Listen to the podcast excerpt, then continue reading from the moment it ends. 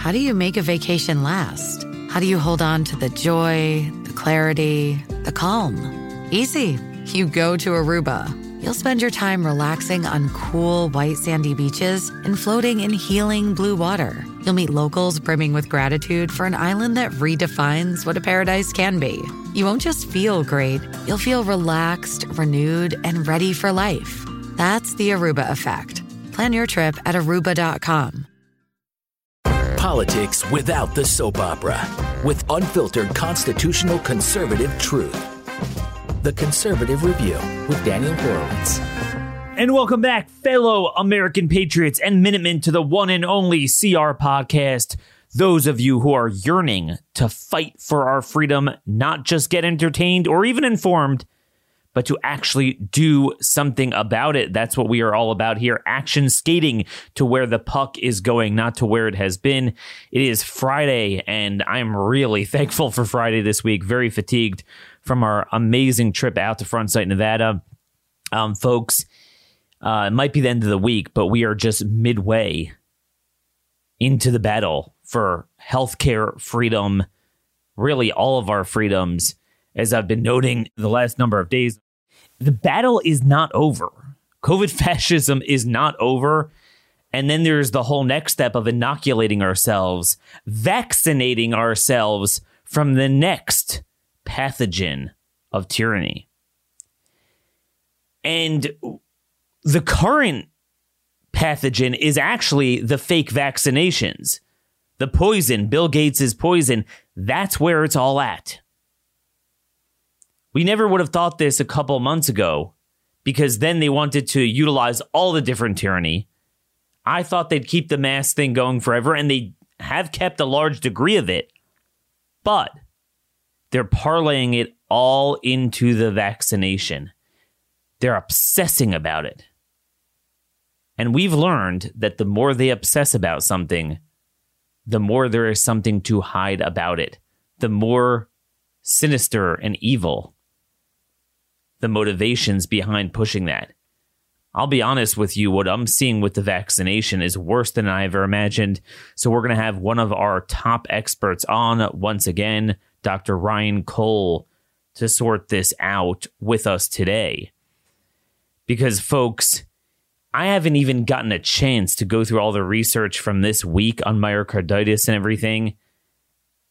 The danger to our young people. You know, just yesterday, the British Medical Journal came out with an article where they said, my home state, the University of Maryland system, they said that their mandate will not consider immunity, well, that we knew, or pregnancy or nursing. In other words, okay, in other words, what they said was that pregnancy alone would not provide a basis for an exemption to their mandate. So if you have like an older student or whatever, someone who's pregnant, uh, attending University of Maryland system, you still must get the poison. Hey, it's all in the science, folks, all in the science. Now, as always, our partner this month has been Patriot Academy. ConstitutionCoach.com offers the best defensive handgun training course. I just got back from it at the 550 acre complex of Front Sight, Nevada, where they train over 50,000 people a year. Um, this is a course that obviously you've heard me talk about many, many times. And it's encouraging to see so many Patriots. Actually, we had Larvita on her four girls there. Larvita was the woman who stood up to Tim Walz and Keith Ellison. She kept her business open but you'll be amazed at how much you could learn in their two day, four day course. I recommend the four day. Um, you guys should be jealous of all the people who enjoyed themselves, but you have a leg up on them because you could do even better. It was kind of hot this time in the fall. It will really be very nice. There's a bunch of dates. If you go to constitutioncoach.com, every month in the fall, they have at least one or two uh, rounds of the two and four day courses it's a little bit early for me to determine my schedule, but I could tell you I will likely be at the October 31st week at a minimum, uh, the one that starts October 31st. So take a look at that. Um, again, folks, this course is for everyone, whether you're experienced or not. You get 90% off on the typical cost that you would, you know, you would have to pay just through Front Sight. Uh, you do have to bring your gear, obviously, or rent it there and pay for your plane ticket accommodations. But otherwise, this is the best course you could have. I don't mean to be insulting here, folks, but there's very few of you in this audience that could not use training. Um, some of you are straight up first timers, but even if you've gone to the range a lot or pretty often, um, target practice is not the same as defensive handgun training.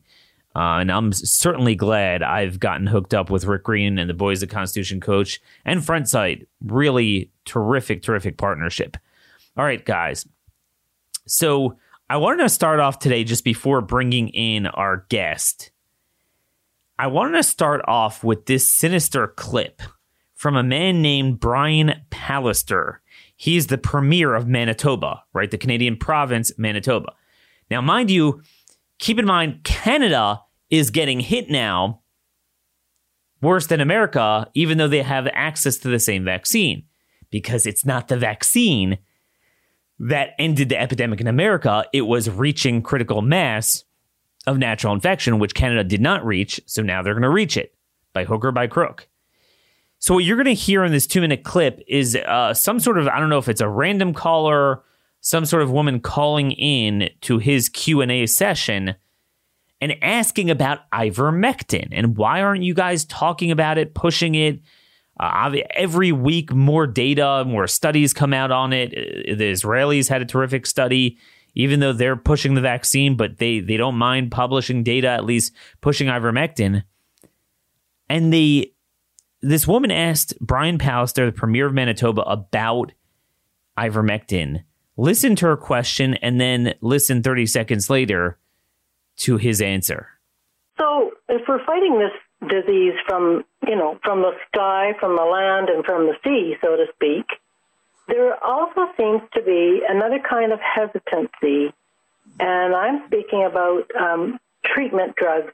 Uh, there's a hesitancy to talk about ivermectin. There's a hesitancy to to try it. It seems maybe you know something more about what our health system is doing, but there's certainly news that ivermectin. I mean, Dr. Alessandro Santin, an oncologist working at, with a laboratory at Yale, believes that uh, ivermectin could be very effective. He's worked with it, he's tried it, and of course, he's not the only one. Uh, it's apparently a drug that does no harm. In particular, it's not got a big risk to try it, but it has helped many, many people. Are we doing anything with that? And if not, why not? We're pursuing uh, domestic research that we hope can lead to uh, better vaccine availability in the future, perhaps uh, not uh, during this uh, wave, but uh, when we need uh, uh, boosters in coming years, or if there's another pandemic, to have Canadian research available, and pro- we have production, of course, in Manitoba. It's our, our leading industry is drug manufacturing. Uh, I just want to say uh, thanks to all concerned for the rain. Uh, our fire situation, though not uh, fully addressed, is uh, been significantly reduced in terms of its danger as a consequence of this rain. And of course, when farmers make money, we're all better off. And uh, this is a billion dollar rain for our ag community. So uh, uh, I want to thank the people in charge uh, for making that rain available. Keep up the great work. Now, obviously, unless you were spacing out, you'll realize he never even broached ivermectin. He said, Yeah, exactly. This is why we're going to make the vaccines available. If you ever needed proof to demonstrate that there's something wrong with these vaccines. I've said this all along. The fact that they they won't even talk about it. It's not even like bashing it. They won't even talk about the existence of cheap repurposed drugs is the biggest proof there is something much more sinister going on here than even I originally thought. And then when he's done, he puts on his mask and then leaves. There's there's video of this audio as well. That is pretty scary. He looks like a robot when he talks. And now back to the main course. the vaccines will be made available for children. How could any fool look at every lie they've said and trust this? The bigger news than the, you know, Wuhan Institute of Immunology, the Wuhan lab, the lie about that is the fact that because they lied about that, what's more important is the lie now that they're lying about the vaccine. It's the same people, the same system, the same masters of the universe. We're to trust them? Are you kidding me? Then I want to share with you uh, an email from a listener in New Hampshire.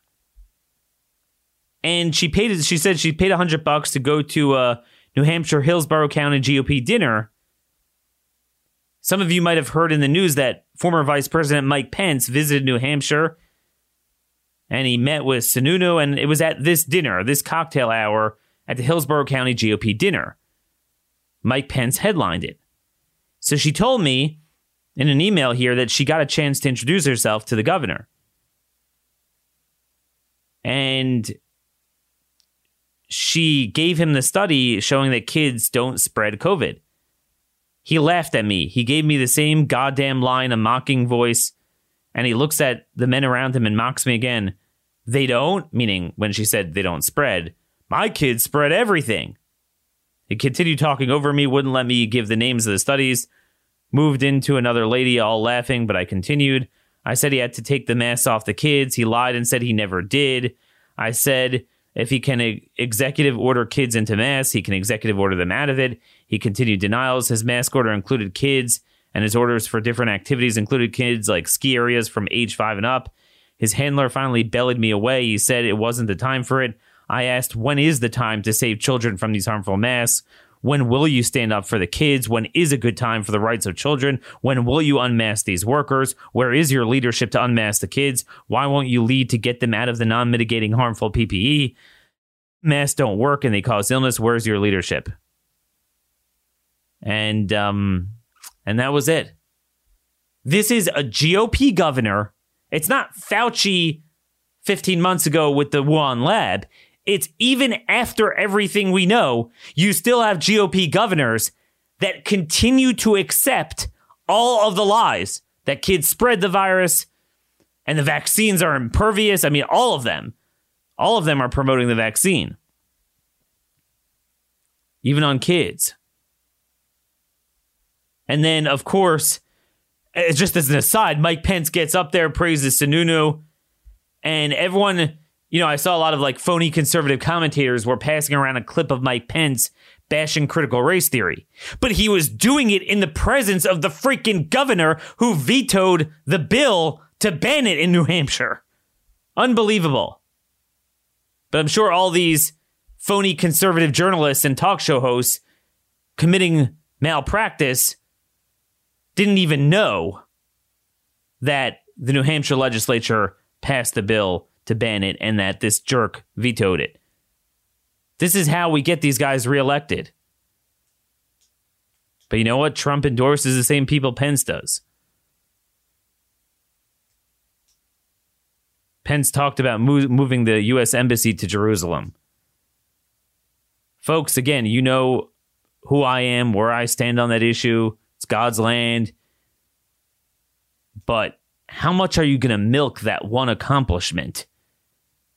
At the expense of everything else. Mike Pence is the man who got us COVID fascism, who gave us Birx, Birx and Fauci and several other of these people. More than Biden, he is culpable. So let's not get focused on the wrong things here. So these are the same people that lied about, to this day, Republican governors, children being super spreaders. But the vaccine is so amazing that now children must get it. Do you see how the two tie together? They can't admit children aren't a problem because that will ruin the sacred vaccine. The thing with the vaccine is this when the system wants something, the system gets something. So the system eased off a little bit with the masking, but only to jujitsu that pressure into the vaccine. So whatever the system wants at, at, at a given time, 100% of, of Democrats and 90% of Republicans will promote it at all costs. So, folks, again, it's not over. This is the Battle of Midway. Today's July 4th. Actually, the what is it? Oh my gosh. Wow. Ready the 79th anniversary of the Battle of Midway. We're turning the corner, we're making progress, but it's pretty late into the game, and we have a lot of work to do. We got Iwo Jima, we got Okinawa left. There's a lot more we need to do to fight back against COVID fascism. And let me just tell you before we bring on Dr. Cole, fighting for our state teams, right? Our teams that are going to focus on many things, but especially state legislatures. You can sign up for constitutionaction.com. Tell us where you're from if you're willing to be a team leader, a regional coordinator. This is from the Northwest Arkansas Democrat Gazette. State law adds kink in Pulaski County reopening. Remember, I told you I worked with this state senator, Trent Garner, good, great guy, to pass a bill prohibiting in the future any mask mandate at a state and local level. We tried it in North Dakota. They watered it down, only applied it to the state, not the localities. We need to fix that in this in, in, in an emergency session. But anyway, they basically write how where is this? A state law going to effect next month has caused Pulaski County officials to question their plans regarding reopening county facilities as the COVID 19 pandemic eases. Act 1002 passed during the legislative session earlier this year goes into effect July 27th and will end public mask mandates in the state. That conflicts with the county's plan to require that vaccinated individuals receive approval in order to forego wearing masks inside county buildings. County Judge Barry Hyde said Friday that his executive order on county building closures expires Sunday and he will not reinst- reinstitute it. He said a plan would be in place for reopening the buildings. On Wednesday, he said the state legislation could change the county's plans. But he hopes that by the end of July, enough people will be vaccinated that it won't matter. Notice Trent Garner did us a favor. Notice that without his bill, even in conservative Arkansas, these counties were planning to play the game that you have to show proof of vaccination to drop the muzzle. To my knowledge, Arkansas is the only state where we successfully got legislation signed into law. No thank you to that governor, by the way. It's all because of the conservatives in the legislature to bar state and local officials from ever violating human rights in this respect again. One state out of 19 trifectas, 31 GOP state legislatures in control, and about 24 trifecta controls. So we got a lot of work to do. A lot of work to do because they are going to push this vaccine by hook or mainly by crook. Shipping can make or break a sale, so optimize how you ship your orders with ShipStation. They make it easy to automate and manage orders no matter how big your business grows. And they might even be able to help reduce shipping and warehouse costs. So optimize and keep up your momentum for growth with ShipStation. Sign up for your free 60-day trial now at shipstation.com and use the code POD. That's shipstation.com with the code POD.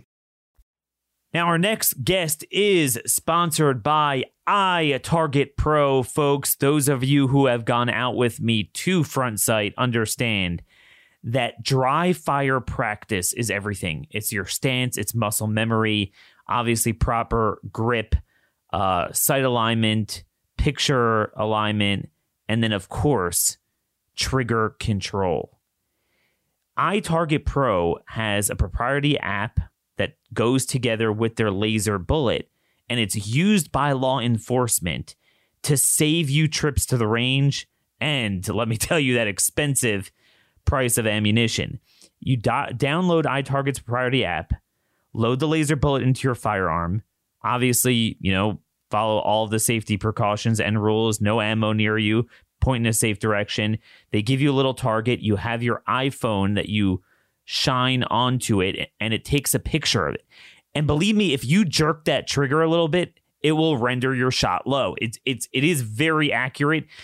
Um, for an extra couple bucks, I think it's like three dollars. You can get their um, updated app where they time your draw, so you could practice drawing from the holster. You literally get everything except for the recoil. But you know what? You're not supposed to be anticipating that recoil anyway. So today you could save ten percent plus free shipping with offer code CR at checkout when you go to itargetpro.com. It's the smartest way to keep yourself in practice. Don't lose uh, that muscle memory you guys got at front sight. And those of you coming out on some of our fall trips, you're going to want to have this to practice. Um, it really is uh, the the way to save money. Otherwise, I mean, look, you know, basically one iTarget Pro, what is it like? You know, two two boxes of ammo now, and then you got it for life. So again, go to itargetpro.com, itargetpro.com, offer code CR. All right, folks, back, back by popular demand. Dr. Ryan Cole, all of our shows with him are very popular. He is a Mayo Clinic trained anatomic and clinical pathologist, uh, so he certainly understands viruses, but he also runs the largest independent lab in Idaho. So he's been culturing this virus, looking at it for months, understands every aspect of it, the vaccine, treatment. We've done a lot of shows with him on early treatment, but I wanted to delve into the vaccine today. Dr. Cole, thanks so much for joining us today, even though I know you're traveling. I am. Uh, pleasure to be here with you, Daniel. And yeah, let's laser focus and target on uh, what's going on now. That's right. We we got to get it on the target, and this is the issue. Uh, too many people are getting distracted. Um, you know, I, would love to talk about the Wuhan lab at some point, but more of my concern is in the here and now. This is not a matter of going over something and retrospectively, hey, what went wrong? We are in danger now. I was not worried about the vaccine when it came out. Like anyone else, a vaccine always has a nice connotation. I'm pro vaccine in general. Um, never had an issue with it. Masking lockdowns, well, that was something new and crazy, and that I was very much opposed to. So I really started out with an open mind. But then they were so obsessed with the vaccine that I said to myself, wait a minute, something doesn't add up. And then they started pushing it on children, despite the already known fact that what, what we're up to 4,000 uh, or 4,400 deaths, uh, 20, 260,000 adverse events, and that's just the tiny percentage that are actually reported to VAERS. So even if you believe it's still a small percentage of the denominator for kids, it's definitely greater than the absolute risk from the virus. Since we spoke last, Doctor, I never would have thought they would now make kids as if they're more at risk than adults. They have a two year old now has to mask, but not an adult until they get the vaccine. What do you got to say about that? Yeah, we're experiencing a new level of medical malfeasance at this point. Children are not at risk from this virus as a whole. They survive this virus at a statistical 100% and they're actually a bridge for population immunity. Children experience this as a cold. Now, don't get me wrong, there's a small handful of immune suppressed individuals, genetic disorders, cancer, and whatnot, that have the same risk as, say, the elderly population that suffered. But those are the minority of individuals. The sad thing is, we are pushing an experiment on a population that does not need this. There, it, it makes no medical sense at this point to target children with something for the which we do not know the long-term side effects. And there are early treatments. We've discussed that before. If early treatments are available to children too. So if people say, "Oh gosh, but if you don't vaccinate the kids, you know, they could get long haul symptoms. Well, number one, the majority of them don't anyway. I two of my children have had COVID. They both got early treatment. They had COVID for two days they're fine. They have antibodies, they have a healthy, robust immunity and immune memory for life now. And that's, you know, another thing that's been out there in the zeitgeist that, oh gosh, your immunity is going to wane. Well, we have new papers showing in the bone marrow, you have the cells that remember the virus for a lifetime. Those B cells, those plasma cells are there. They just go quiet like they're supposed to. If we had uh, immune reaction to every virus and bacteria that we're exposed to every day, we would look like the swollen Michelin tire man of lymph nodes, and it would be energetically impossible for us to maintain high antibody levels all the time. The body forms a response and goes quiet. And the other important thing to think about is between early treatments, between those who have had the shot, who have wanted the shot, and those who have had COVID, we are essentially at herd immunity. This pandemic in most of uh, North America, at least in the United States, is over. It's over.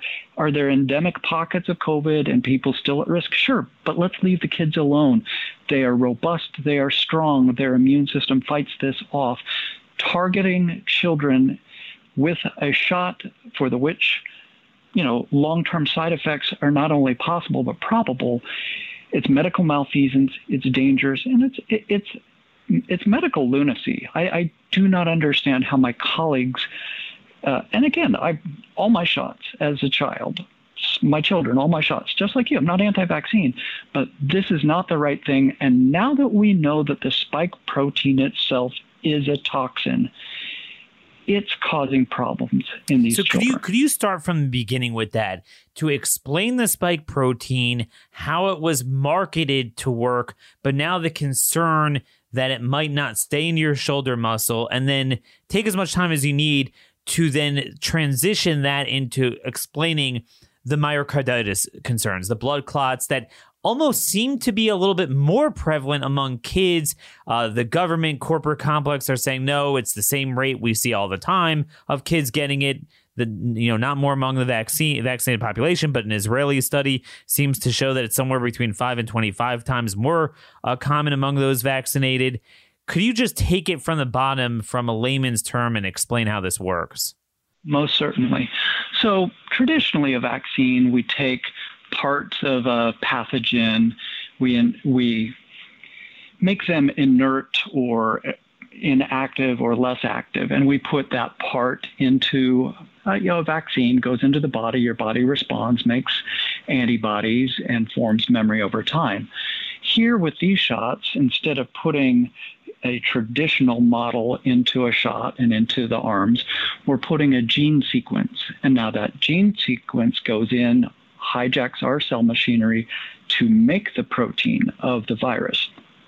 Well, recent studies from the esteemed Salk Institute, uh, instead of injecting whole virus into animal models, they took just that spike protein and they were able to induce the blood vessel damage, the lung damage, the brain damage just with the spike protein in their studies. And that was a big uh oh. And this came out a couple weeks ago. And as we look at this, now we realize okay, we have now coded for this spike. We, we, these shots are taking our machinery over in our cells.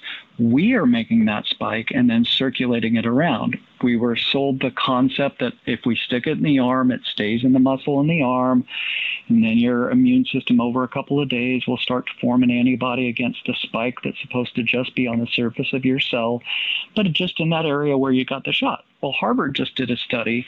It was in the uh, oh, Journal of oh, Clinical. Oh, um, of course, I'm going to forget the article. Um, clinical infection or clinical. Uh, anyway, it's a Harvard article. It's out, it's out there. But what they found in this, they do what's called a single molecule assay, which is a super sensitive test, and they're able to look for that spike protein in circulation. So as early as one day after the shot, in your plasma circulating around the body. Now remember, we're told it's supposed to stay on the surface of the cells in the arm where you got the shot. Well, in circulation, they started detecting as early as one day the spike protein floating around in your circulation.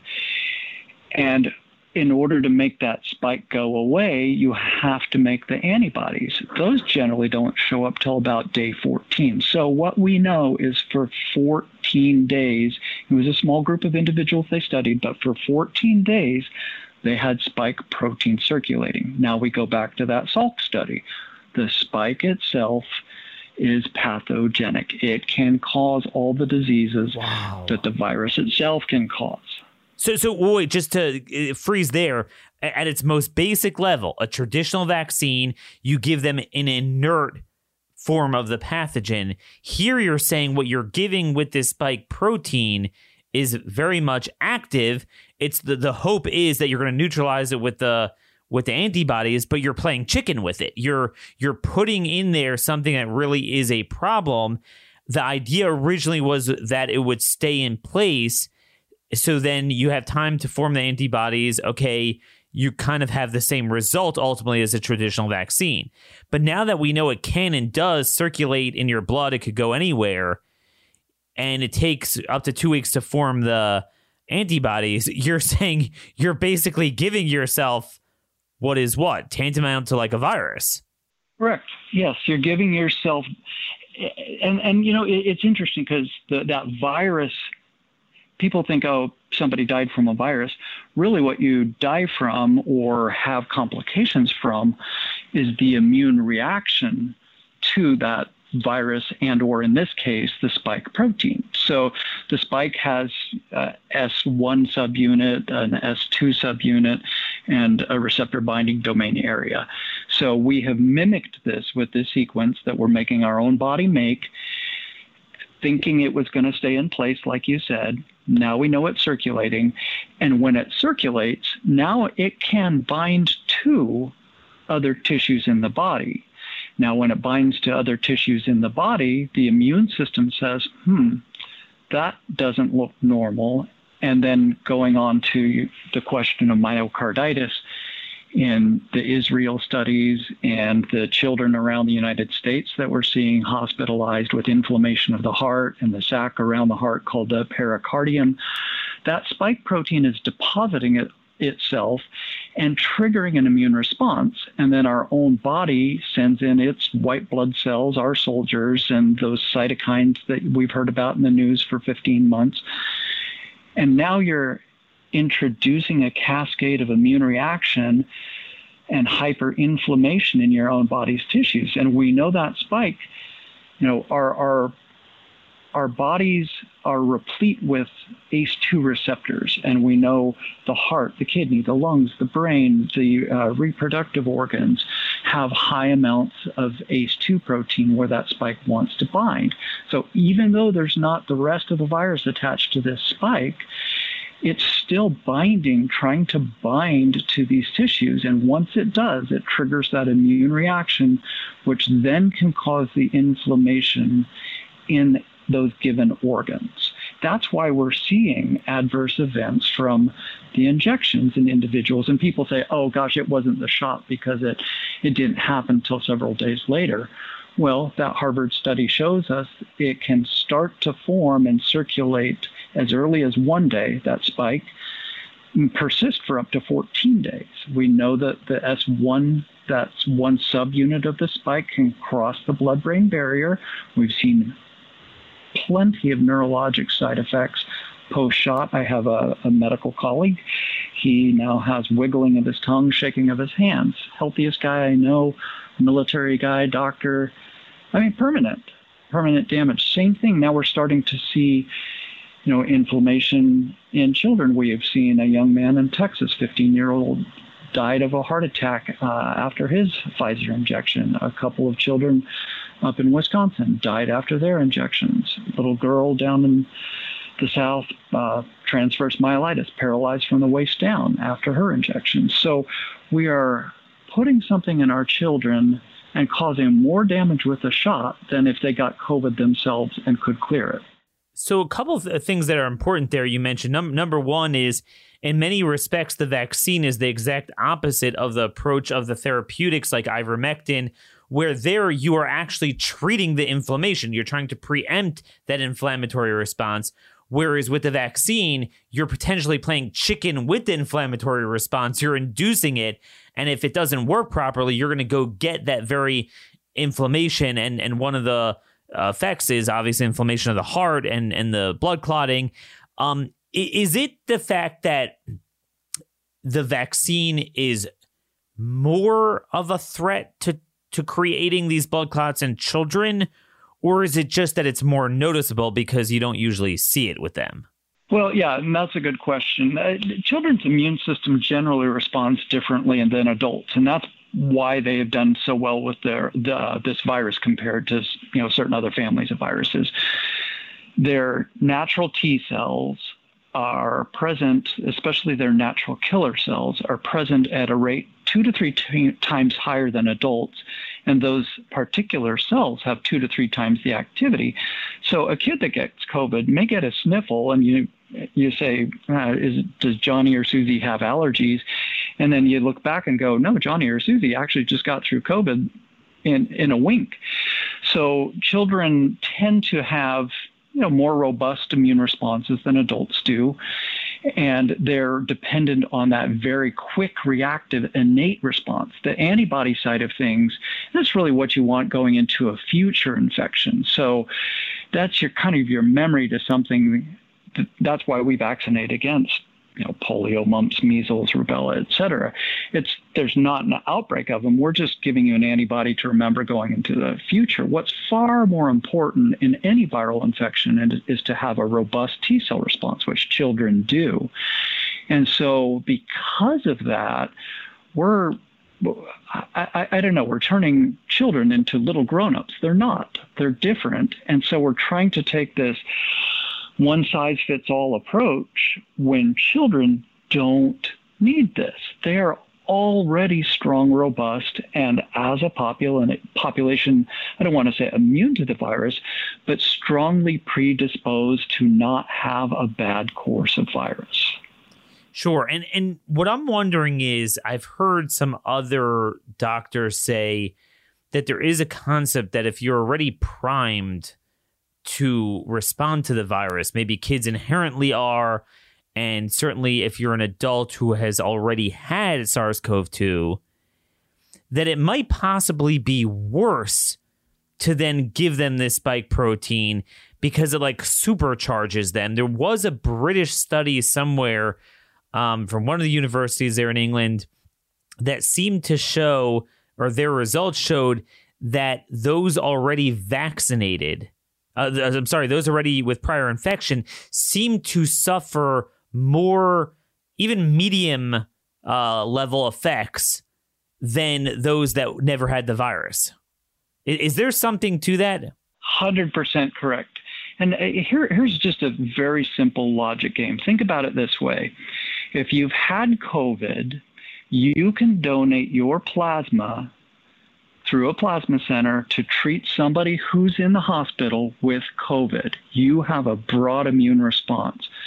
If you have gotten the shot, your antibodies are insufficient. The Red the Red Cross says no, we can't use your blood as a donor to go treat somebody in the hospital with their plasma from the shot which says to us, just from a very simple logic game look, if you've had COVID, you have a broad immune response, you are immune to COVID.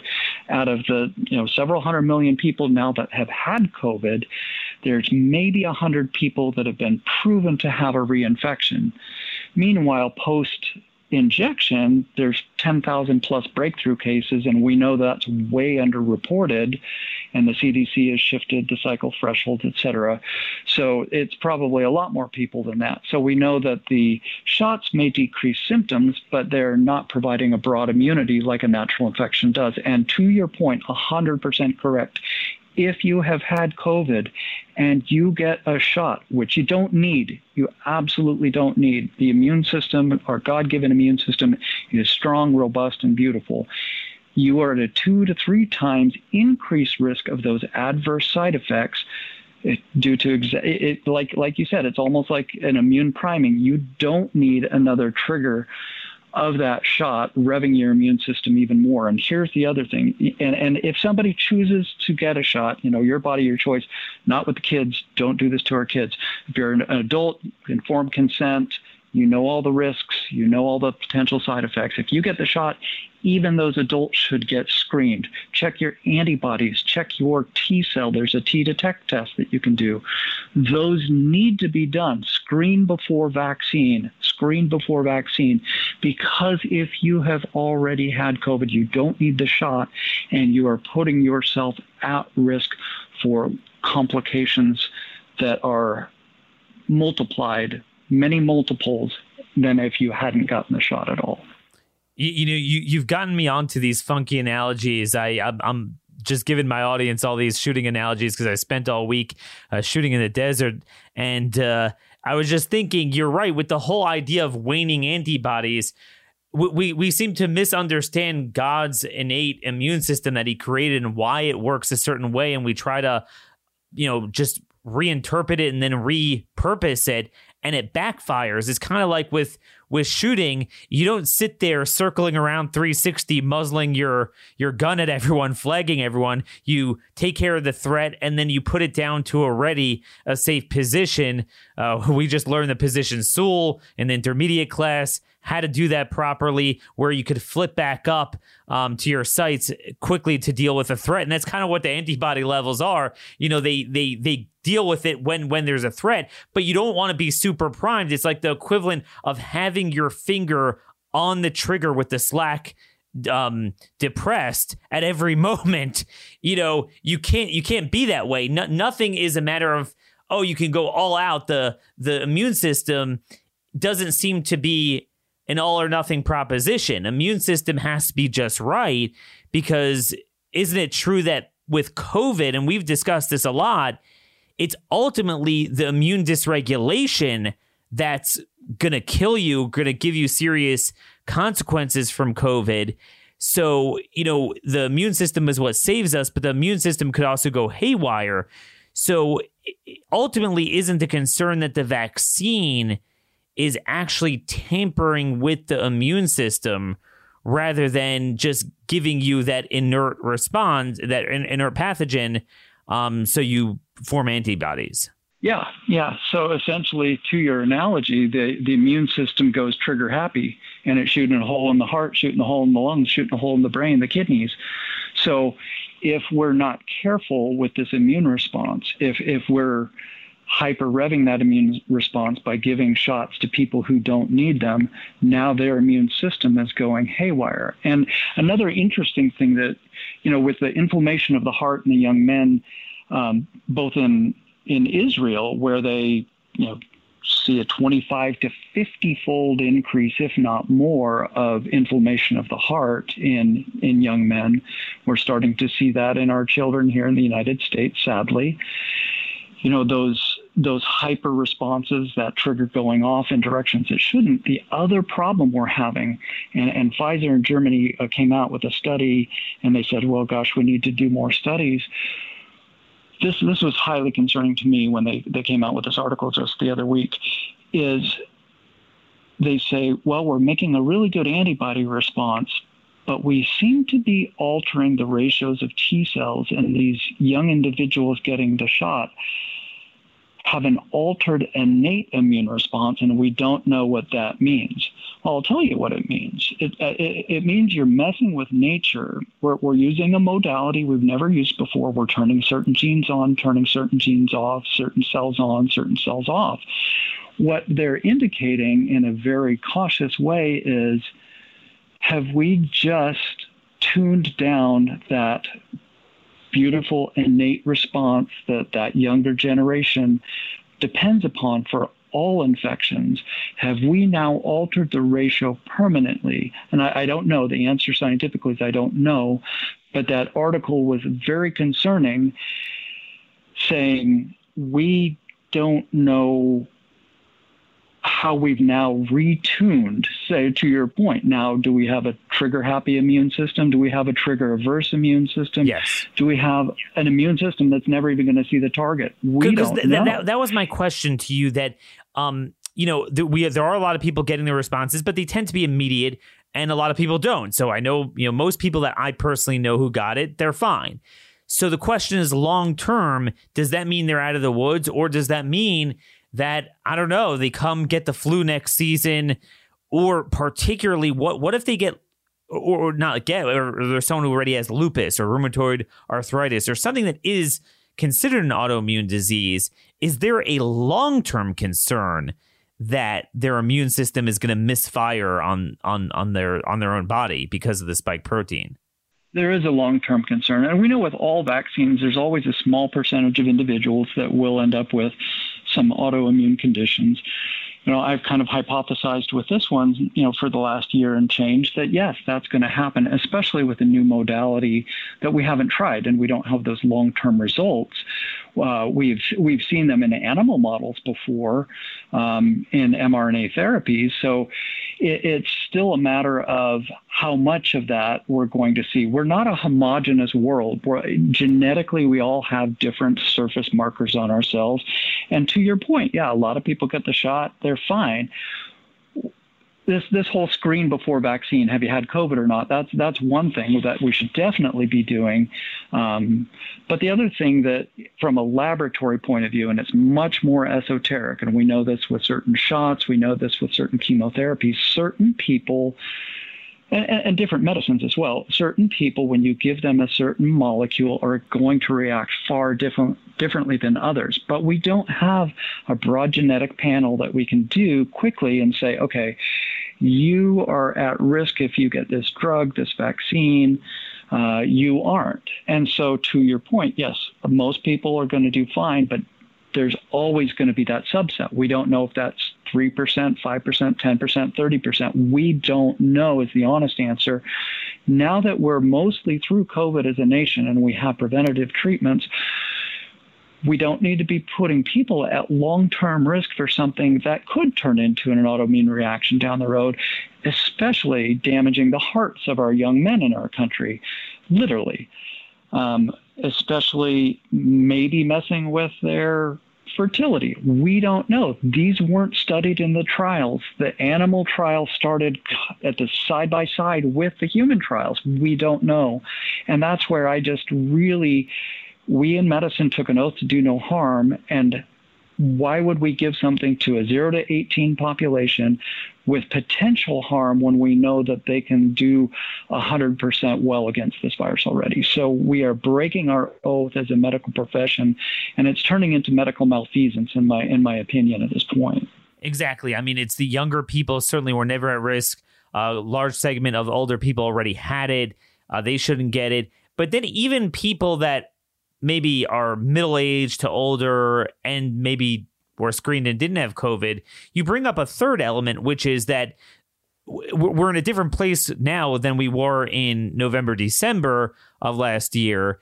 And the virus is not really circulating that much. It's it it might be down to number five in terms of prevalence of a respiratory virus now. You know, RSV and rhinovirus are certainly more. OC43 is more prevalent now than than SARS-CoV-2. Um, so it's certainly really on its way out, which leads me to the final point I wanted to get your take on. One of the things that has really shocked me is I start out with the premise that certainly this would be effective. Just the fact that they couldn't get it off the ground if it just was a dud. I was worried about the side effects, but you know, it had to be effective. I didn't really believe the 95%, but okay, fine. But then I've spent all year working around with charts. My buddy Ian Miller has probably made a thousand mask charts where he shows the timing and everything, and there's zero correlation of masks ever working anywhere, anytime, any place. Now I'm finding I'm looking at vaccination rates, kind of like we did with the mask mandates, and I'm finding a surprisingly similar thing. I'm not saying there's no efficacy, but it seems like if you're like Canada or India was, or certain countries that just didn't have saturation because they didn't have two full waves like we did, they seem to keep getting it, even though they have access to the same vaccine. You look at Europe, the Eastern European countries like Albania and Romania, very low vaccination rates. They seem to be doing just as well as the ones with the high vaccination rates. Is this thing really effective? That's an excellent question. The short answer is very little efficacy. So when you look at the claim of, of effective, you look at they, their effective number, 90, 95%, comes from your risk reduction calculation. But when you look at the absolute risk reduction, it really takes um, you know, just to keep it ballpark, about 100 people to get a shot for one person to have one less symptom of COVID. And so the shots really, across a broad population, don't take effect until you hit about that 50 age range where you start seeing a small statistical bump. But really, you know, with as low as our rates are right now, it would take all, several million children to get both shots to protect one child. That's ridiculous because of the known risks to those children. Same with the rest of us. If you're not at a high risk, you know, comorbidities, et cetera, for COVID, and you're under the age of 50, getting that shot is really only decreasing your risk of one symptom by about 1%. So it's statistical games they've played, but your observation is correct. In many of these nations, actually, after their vaccination campaigns begin, you start to see the rates go up. And there are charts I could share with you. Many nations, the moment you start the, the vaccination campaigns, again, that could be because you're suppressing that innate immune response while you're working preferentially on that antibody response, that now you're more susceptible for that two week period of time. And and we're yeah again this is a grand experiment on humanity. These are investigational. These aren't licensed. These aren't approved. These are just emergency authorized. And we're just doing a giant experiment on humanity. And we're seeing plenty of ill side effects. Don't get me wrong. You know we've probably saved some elderly lives within this process which is wonderful. But those at high risk should be the ones that should be allowed the opportunity to consider this. Anybody beyond that, it should be a personal choice. The concept of mandates, the concepts of government overreach, business overreach, violating the Nuremberg Code, violating federal law, violate, violating even the Emergency Authorization Act itself, where it clearly states in black and white ink these are optional and investigational.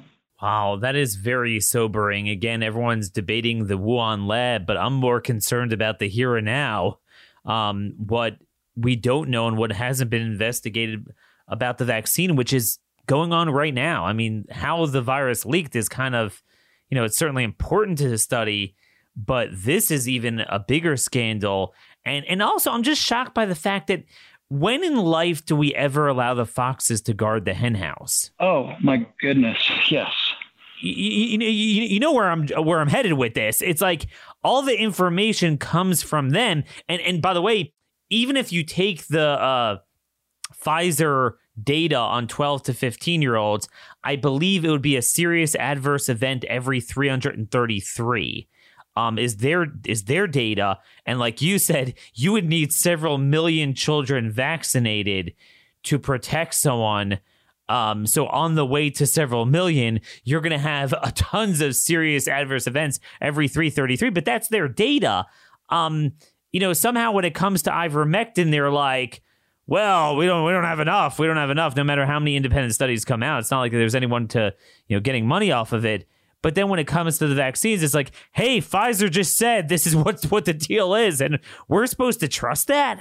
Yeah, it's crazy. We have tens of thousands of people around the world in randomized controlled trials uh, with multiple early treatment medications that are the safest medicines on the planet and on the WHO's list of most necessary safest medicines that treat this disease wonderfully especially if you treat early. I have not had one patient failure in my cohort of patients yet, not one hospitalized, not one dead.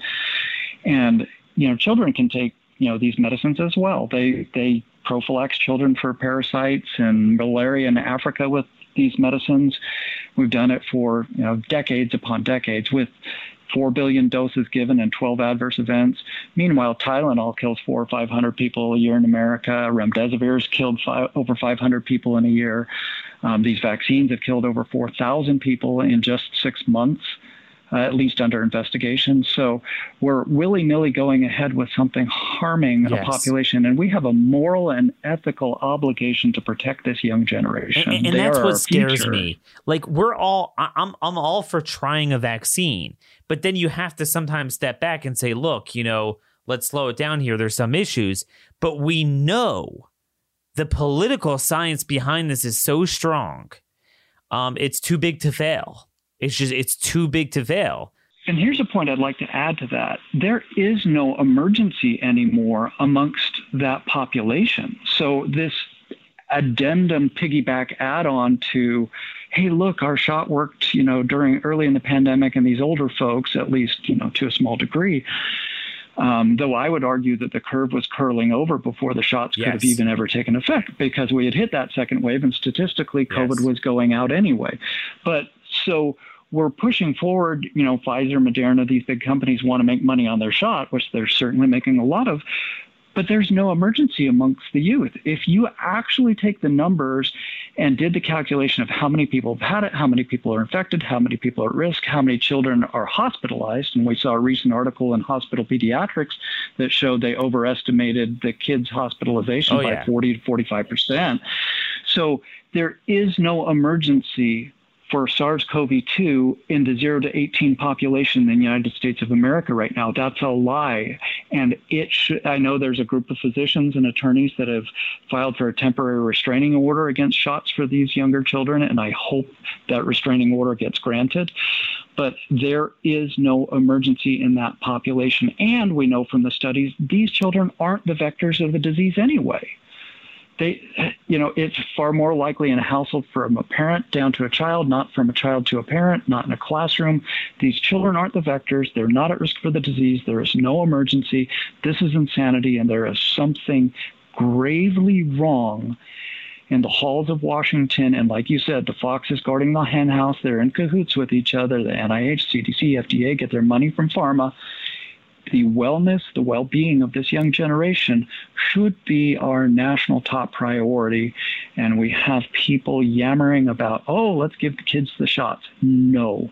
Let's protect that generation. Let's be ethical. Let's be moral. Let's be honest. Let's weed out the corruption. But there is no emergency. And if you think there's an emergency, you need to look at the data you're being lied to. Absolutely. You cannot mix and match a circumstance for certain people at a certain time.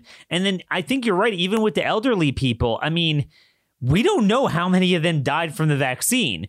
Remember, the the more at risk you are from COVID, the more likely it is that we'll chalk up a vaccine death to just being natural because the guy was at you know in hospice in a nursing home and whatever we don't know how many i i i pointed out on the show, and if you know, just in a final comment, if you want to respond to this, Doctor, uh, you know, in the British Medical Journal. Uh, uh, talked about yeah, I talked about this yesterday. They had an article about a Norwegian review that looked at um, 10 fatalities of very frail elderly and they made the point it's almost the opposite of children but the, the kind of the same principle coming full circle that sometimes you could be at a point where they're clearly only a few months to live and yes, they'd certainly be very vulnerable to, to, to the virus, but with so many people already having had it, um, it's on its way out.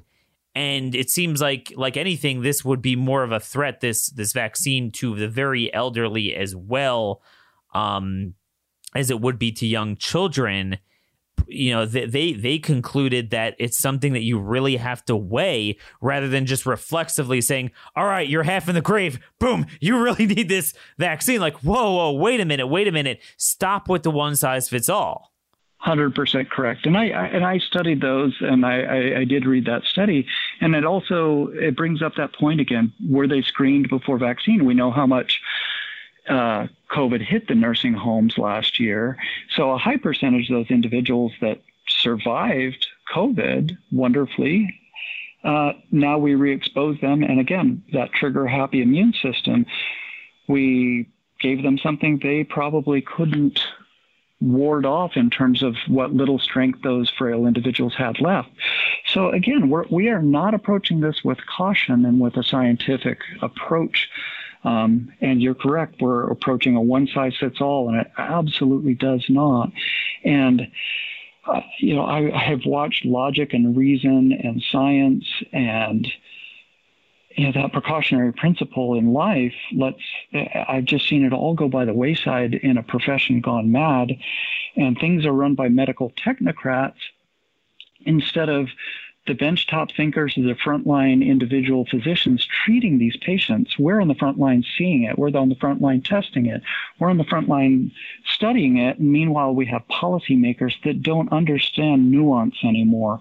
And most of life is nuance. Exactly. Oh, vaccines! I'm uh, vaccines are amazing. Well, what? I mean, you you, you got to talk about the specifics. And yeah, we're all for a safe and effective vaccine, but you know, the only strategy that would make sense here to make this a one size fits all would be something that is fueled by political science or revenue on and you just want to maximize your revenue. That's what's very scary about this because let's face it there's the other element that they've been completely absolved from any liability. And you know you could defend that and say okay we really wanted to get this out um, eh, very expeditiously in a pandemic. Okay. But then you certainly have to do the opposite of mandating it. Then you really need informed consent. You really need to make sure that balanced information gets out to the public rather than, in order to live a functioning life, we're basically going to make you get it. Oh, and by the way, there's no liability either. Um, that is pretty unbelievable. I, I, just cannot believe how they're getting away with that legally. We're going to definitely explore it. Um, I know you're working on some really good projects with other frontline doctors. Keep the work up. We so much appreciate. I know my audience loves your insight, and I'm going to forward some questions that they have to you as well. Wonderful, Daniel. Thank you again for the opportunity. I'm always happy to share, always happy to continue learning myself so we can all stay educated together. And again, you know, let's keep each other safe, keep the children safe. Let's do what's rational and reasonable. And and again, I'm I'm here for you, here for your audience and just grateful for the opportunity to share medical truth. Well, thanks so much. Enjoy your weekend of travel and your uh, great conference. I know you're attending. A lot of good fruit is going to be borne from that. Uh, again, that was Dr. Ryan Cole. Folks, we are way out of time here. I'm going to have to save some of our crime stories till next week. Send me your comments, questions, and concerns to dhorowitz at blazemedia.com. Till next week, God bless you all, and thank you for listening.